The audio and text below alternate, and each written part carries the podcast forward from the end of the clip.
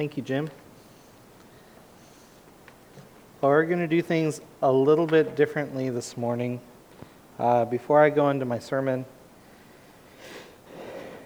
um, which I know you're all dying to hear today, um, I want to share a song with you, and I will do my best not to. I don't know how this works. Here we go. Maybe? No? Sorry. Pulling an audible this morning. Um, so I want to share a song with you all. And I think it leads into our topic well. Um, because this morning, as all the songs have been kind of alluding to, we're talking about joy this morning. But joy is not always, well, uh, it's not something that's always happy. Um, in fact, in my life, something that I found is uh, usually the greatest moments of joy are born out of the greatest moments of sorrow um, or trial. And so this morning I want to share a song with you. Uh, Richard has the words, he'll be putting them up here on the screen. And uh, so uh, don't feel obligated to sing along. It's okay. It's kind of a special music sort of thing, but if you'd like to sing along and you're not choking up at that point, then you're welcome to sing along as well. Um, but I just want to share this with you because it's a song that I discovered uh, about a year before the pandemic. Uh, I was in the thick of selling appliance parts and uh, working full time and um, and uh, leading worship at a church. And there's this one songwriter who, man, most of what he writes just it it hits somewhere just deep inside for me. So I love it, and I want to share that with you this morning before we dig into the word.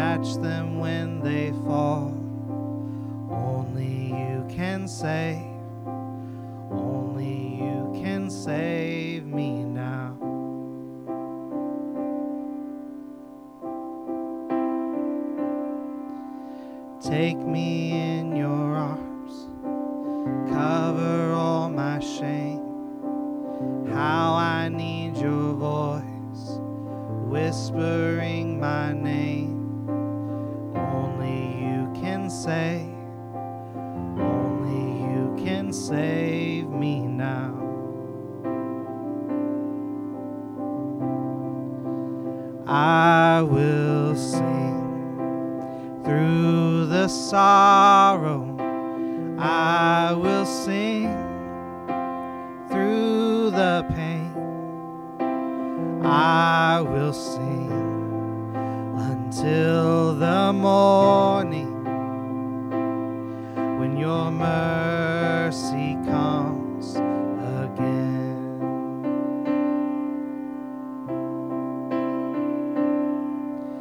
Never let go. Hide me in your heart, banish every fear that's tearing me apart. Only you can save, only you can save me now. I will sing through the silence I will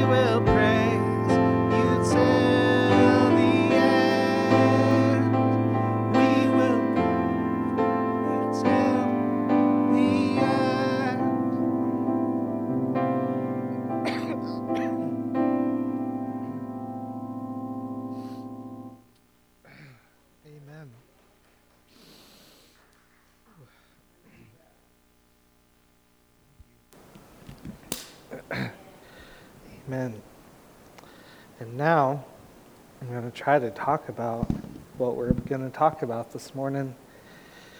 Oh, I might need some coffee though. Oh, a little coffee and a little Jesus makes the world go round. what, uh, what that song means to me is in my darkest moments, whether it's me, me being caught up in sin, whether it's me um, just having the weight of the world press in on me, that God is my salvation. And that not only can I have hope, like we talked about last week, not only can I have hope in Jesus, but I can also take joy in Him. And that I think maybe the aim of the Christian life is less about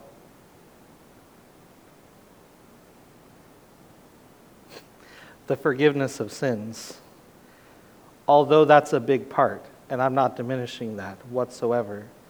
However, I believe that the Christian life and the aim of the Christian life is intimacy with God.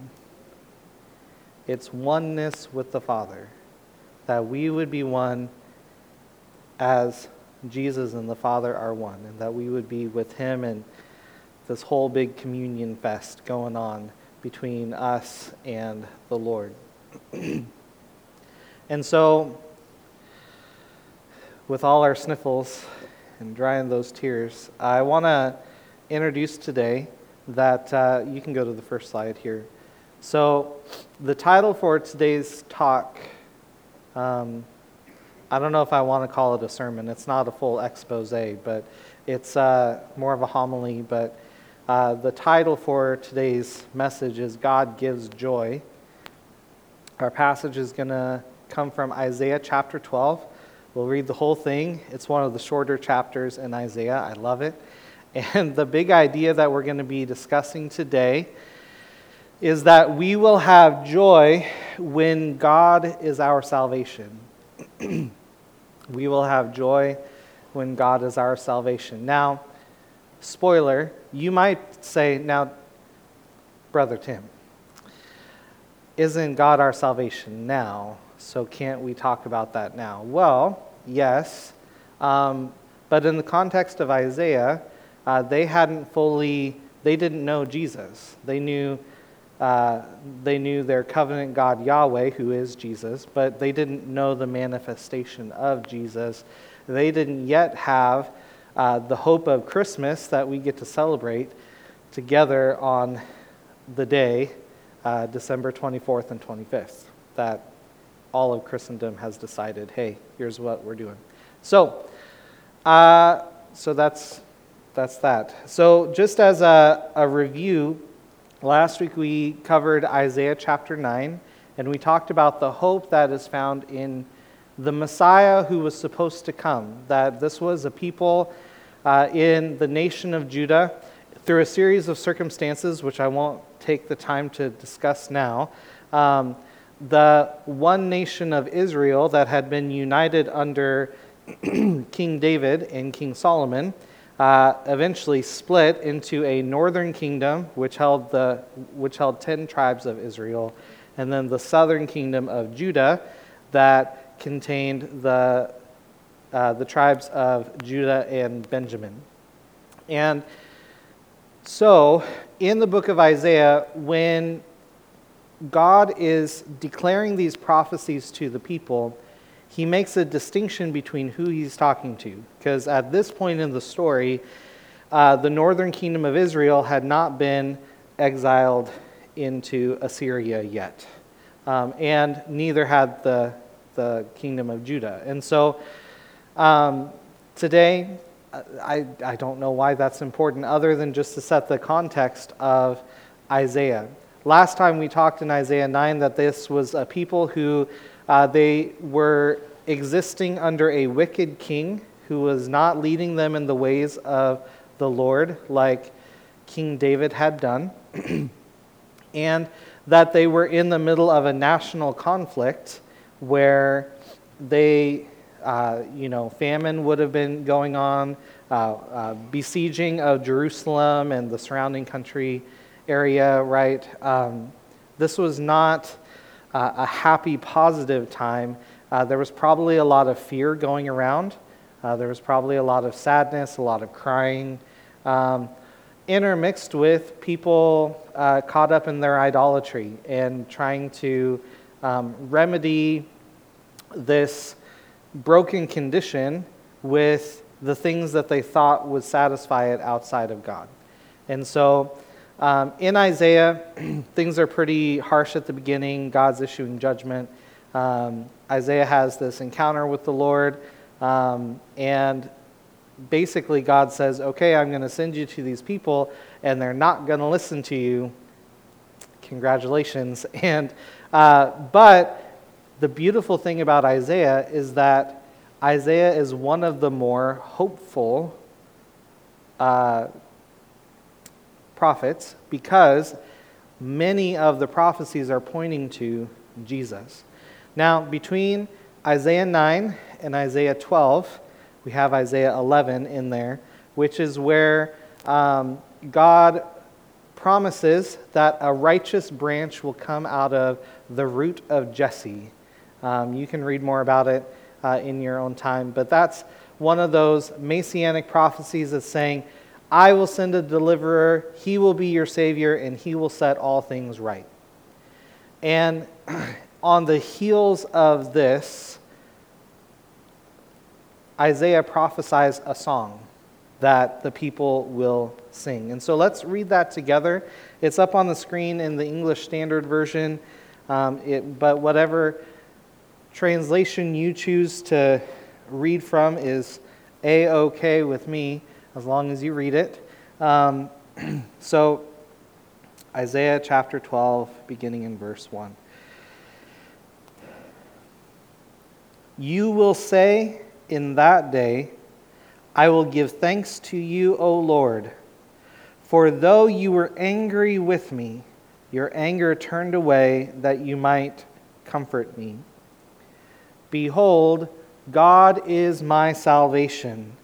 I will trust and will not be afraid, for the Lord God is my strength and my song, and he has become my salvation.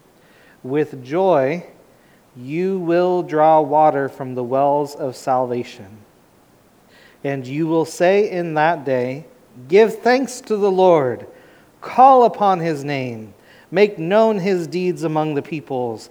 Proclaim that his name is exalted. Sing praises to the Lord, for he has done gloriously.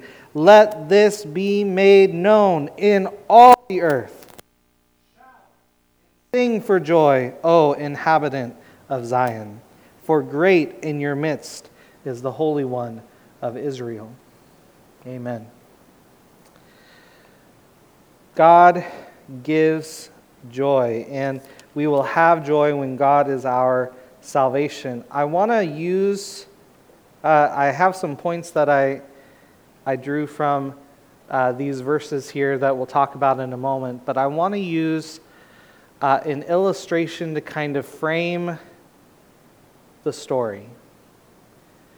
So, up on the screen, uh, we have a picture of George Bailey and his family from the wonderful Christmas classic, It's a Wonderful Life. Um, I saw it for the first time last night in color. I've seen it uh, tons of times in, in black and white, and there were so many parts I never picked up on, ever. I'm like, wow, that's scandalous for a 1960s film. Woo! Okay. Um, but here we are. So uh, now I'm willing to make the bet that you all have seen It's a Wonderful Life. Um, I, but so just to give a summary of the movie in case you haven't watched it again this year. So there's this guy named George. He grows up in a small town, and he's the older brother of his, uh, uh, I think it was just him and his younger brother, Harry. And so um, George is, he's, he's the steady Eddie. He's the guy who I mean, when things go to pot, you call on George. And so, um, oftentimes through the movie, George is this guy with big vision and big dreams, and somehow they keep getting squashed by these responsibilities that are placed on him or things that are outside of his control. For example, he couldn't go into the army uh, or into the service during World War II because he had the ear thing where he couldn't hear out of an ear because he had saved his younger brother Harry earlier in life. And it was this whole thing, and you know. Um, and so then there comes this point. He's the, he's the owner, manager guy of the building and loan company. And uh, the dear old uncle, who is a little bit senile, a little bit, um, uh, he misplaces $8,000.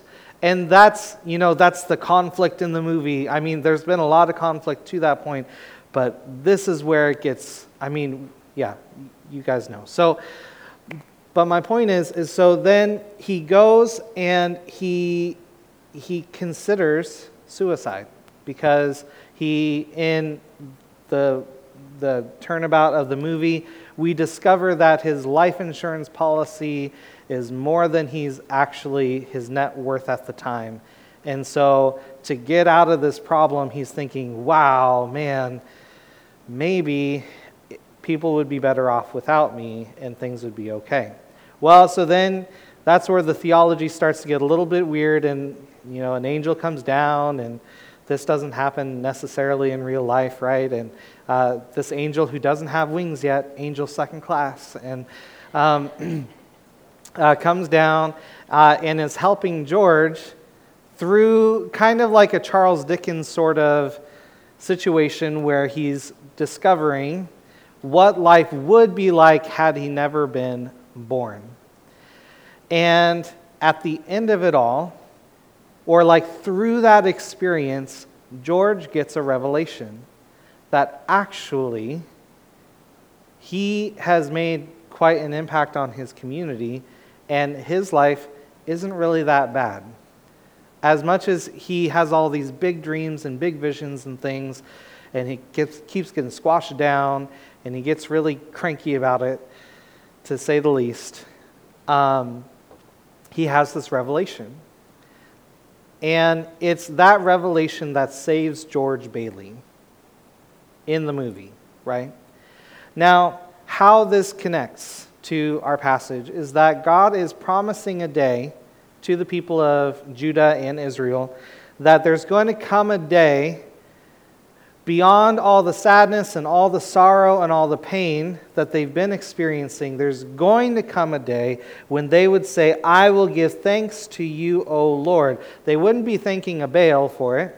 They wouldn't be thanking some other god or some other I don't know, shrine prostitute or something, they wouldn't be thanking them. They'd be thanking the Lord, the covenant keeping God who had delivered them out of Egypt, the one who had actually given them the promised land and had prophesied that, hey, you are going to be brought into this land flowing of milk and honey, and it will be yours, and I will be your God, and you will be my people.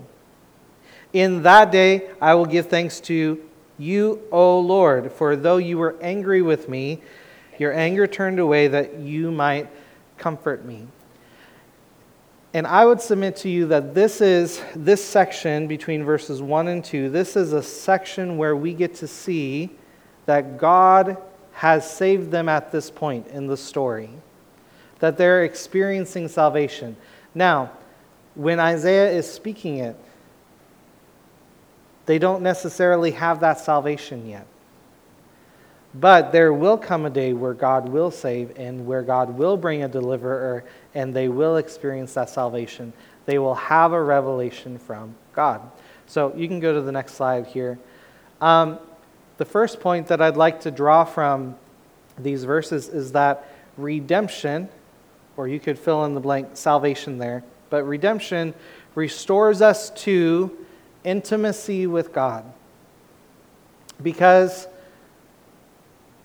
our sin is what separates us from God. The, the broken things that we experience or we engage with have the power to separate us from God. But God wasn't satisfied to have heaven without us, so to speak, and He wants that relationship. He's not content with having his children or his bride be rebellious and chasing after other lovers. And so God is promising a day where he is going to step in and he is going to set everything right and he will redeem his people. Now, here's this moment in the movie. I couldn't find any of the color versions of this, but here's a moment in the movie where, uh, where George comes back. Here we go. And um, he's just uh, he, he's just been at I think Nick's bar or something, and like um, he's like Clarence, Clarence, this is so terrible. I just want to go home. I just want to go home. And so then he's on the bridge and uh, he discovers that the police officer comes up and says, George, George. And in the whole thing, uh, in the whole circumstance, nobody knew who George was because he hadn't been born yet. But here's this moment where George discovers, You know who I am! Wow! Isn't that amazing? And what I love about that in connection with this, these verses from Isaiah is that intimacy goes both ways. It's both that we would know God truly as our covenant God, the Lord who saves us, and that we would be known by Him, and that we would take joy in that knowing, that there would be that mutual intimacy and that connection with God based on that redemption, that salvation that we experience. Because in verse 2 it says, Behold, God is my salvation. Not anything I've done, not any of my works, but God alone is my salvation. And I will trust and will not be afraid, for the Lord God is my strength and my song, and he has become my salvation. And in connection with the people of Israel, these are a people who had not been living as though God was their salvation. They had been ignoring God. They'd been ignoring what Isaiah was saying. Wouldn't that be a terrible thing for a preacher to be preaching a message and the people not be listening to it? Where they say, kind of like when I talk to my kids and I'm like, hey, you need to do this, and they completely blow me off. That is a terrible feeling, friends, and I know by all the head shakes that you know what I'm talking about. That is a terrible feeling. But yet, God chose to redeem us. He chose to redeem Israel. and redemption restores us to intimacy with God. He, he makes up the difference and makes a way where there was no way because of the fall. And so now we can have the hope of intimacy with God today because God is our, our salvation. Go ahead and go to the next slide. And that leads to this next bit where, kind of at the heart of the passage, is Isaiah 12:3 where it says with joy you will draw water from the wells of salvation. And what this shows me is that restoration, that redeeming, that restoring of the people, that salvation they experience leads us to express the revelation with joy. Now, maybe it's just the excitement that we partake in salvation, that once we actually recognize what salvation truly is, that we then think, well, I'm going to partake in this and I'm going to be excited about that. That's one way. But then we, we've talked about the verse before, we've referenced it before, but that, that psalm that says, Taste and see that the Lord is good. When we have experienced God's salvation and He has become our salvation and He has restored us, that revelation produces joy in our lives and we continue to drink well uh, water from that well that image from we that is our source that is our strength salvation is our source, and that produces joy in us. Now, the picture here, I love this because so the bank was going to call the building loan up on, uh, on their debt that they had, and uh, we're going to throw him in jail. And so there's the police officer, and there's the bank examiner, and this whole thing. And George doesn't care. He's just so joyful to be alive that, I mean, he's got snow on him, he's still got his coat, and he's probably caught a cold at this point, but he doesn't care because he's alive. He's experienced that joy of living that comes from a revelation like that movie puts on that he got. And that restored his perspective. Because all throughout the movie, up until up even through all of the stuff with Clarence and Clarence, you know, leading him to all the different places and what would it be like if you weren't alive and all these things. Through all of that, he had a, a stinky attitude, guys. It was just really poor. And he was like, oh, woe is me, and I'm going to. I'm going to just be cranky about everything. And like, even the moment when he and his wife, or then not even girlfriend, got together, it's this really weird, tense moment of the movie where it's like, listen, I'm not going to stay here in town. I'm not going to be held down by all this. I have big dreams. Ah. He's just, and there's some backstory to that. I think he was, uh, he was channeling some of that, that experience that he had had as a World War II veteran, experiencing shell shock and PTSD and not knowing how to deal with those emotions and everything. But here, at this point in the movie,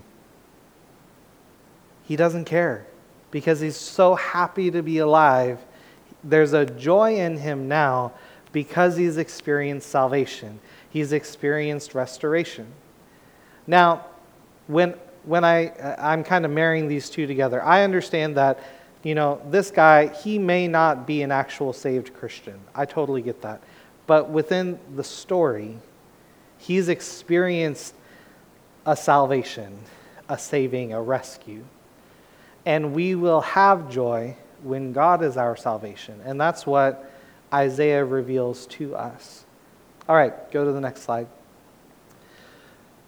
Revelation inspires us to respond to our good God. And at this point in the movie, we'll, we'll read the thing from Isaiah, but at this point in the movie, I'm backtracking a little bit. This is when George is running through town. And he is, he's been so curmudgeonly about Bedford Falls the entire time. He's like, rah, this stupid town, rah, I don't like it. But then he gets to this point and he's like, hello, Bedford Falls! Here I am! I'm George Bailey. And he's just so stinking excited about this revelation that he just wants to spread it to anyone and everyone that he can meet. Because even the people who would think he's crazy, he's so stinking excited that a transformation has taken place that he's now alive again. And that revelation inspired him to respond. So, in Isaiah 12, 4 through 6, it says, And you will say in that day, Give thanks to the Lord, call upon his name, make known his deeds among the peoples, proclaim that his name is exalted.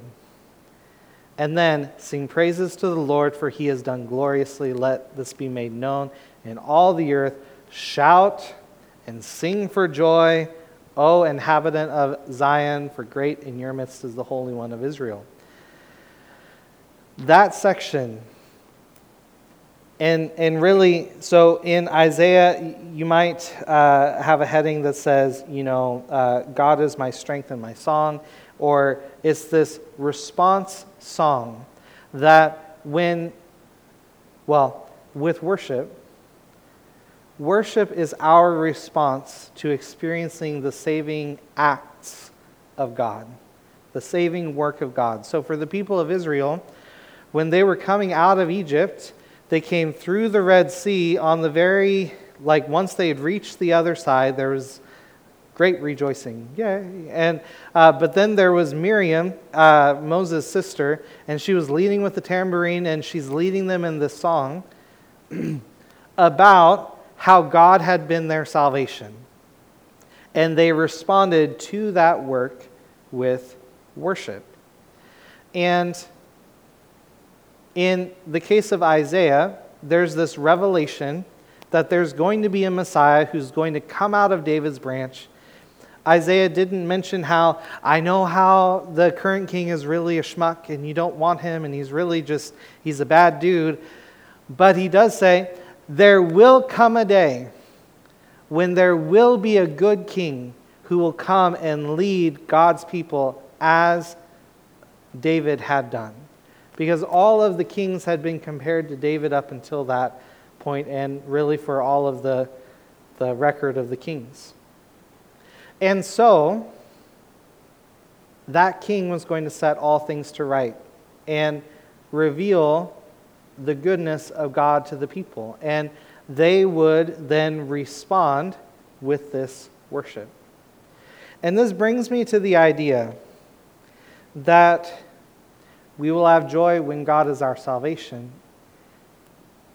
But in the midst of the Advent season, as we're looking ahead to Christmas, when we celebrate the coming of Jesus, that right now we may need some saving. I don't know all that you guys are going through. Um, if you ever want to talk about it, I'd love to have coffee or tea or cocoa or just sit with you. Um, it'd be good to just get to sit down and meet with you and hear your story. You know what you're going through. And you all know all the ways that maybe right now you need God to become your salvation again. I'm not suggesting necessarily that you've gone as far as the people of Judah had done, where they were worshiping idols and doing all this and doing all that. But sometimes, as we get farther and farther away from the moment when we were initially saved and we first believed the gospel, the farther we get away from that, the world presses down on us. And we experience those trials and tribulations that the Apostle Paul talks about in 2 Corinthians. And really, that the whole Bible is full of examples of. We experience those things.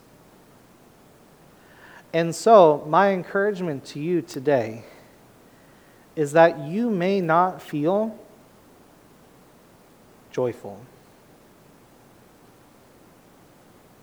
You might not, and that's okay. I've called this series In the Waiting because, especially at this point in history, we have Jesus, we have the Holy Spirit, we have those, um, those people of the Trinity that we get to experience today. But in the waiting, while we wait for Jesus to come again, or for those people who are still waiting for a Savior, who don't even know about Jesus yet, God wants to come in and speak a word of hope and a word of joy into our lives. Because God is a God who gives joy in the midst of our sorrow and our pain. And the truth is, we will have joy, not when we have a big screen TV, friends, as awesome as they are. Not when the mortgage gets paid off, although that's a huge milestone, friends. Not when, I don't know, just fill in the blank, whatever you've been waiting on, or when the promise gets fulfilled, or whatever. We will have joy when our hope and trust is in God, not necessarily in the promises not necessarily in the stuff that we get from God. Although God is a God who is good and wants to give good gifts to his children and wants to provide for us and will take care of us. But again, the point of the Christian experience is that God would be enough. That, like I sang in that song, that, well, let me let me pull up some of the words here. Hold on. So, one of the verses that really speaks to me and has always spoken to me is how it's uh, the verse 3 where it says, Never let me go, hide me in your heart, banish every fear that's tearing me apart. Only you can save. Only you can save me now.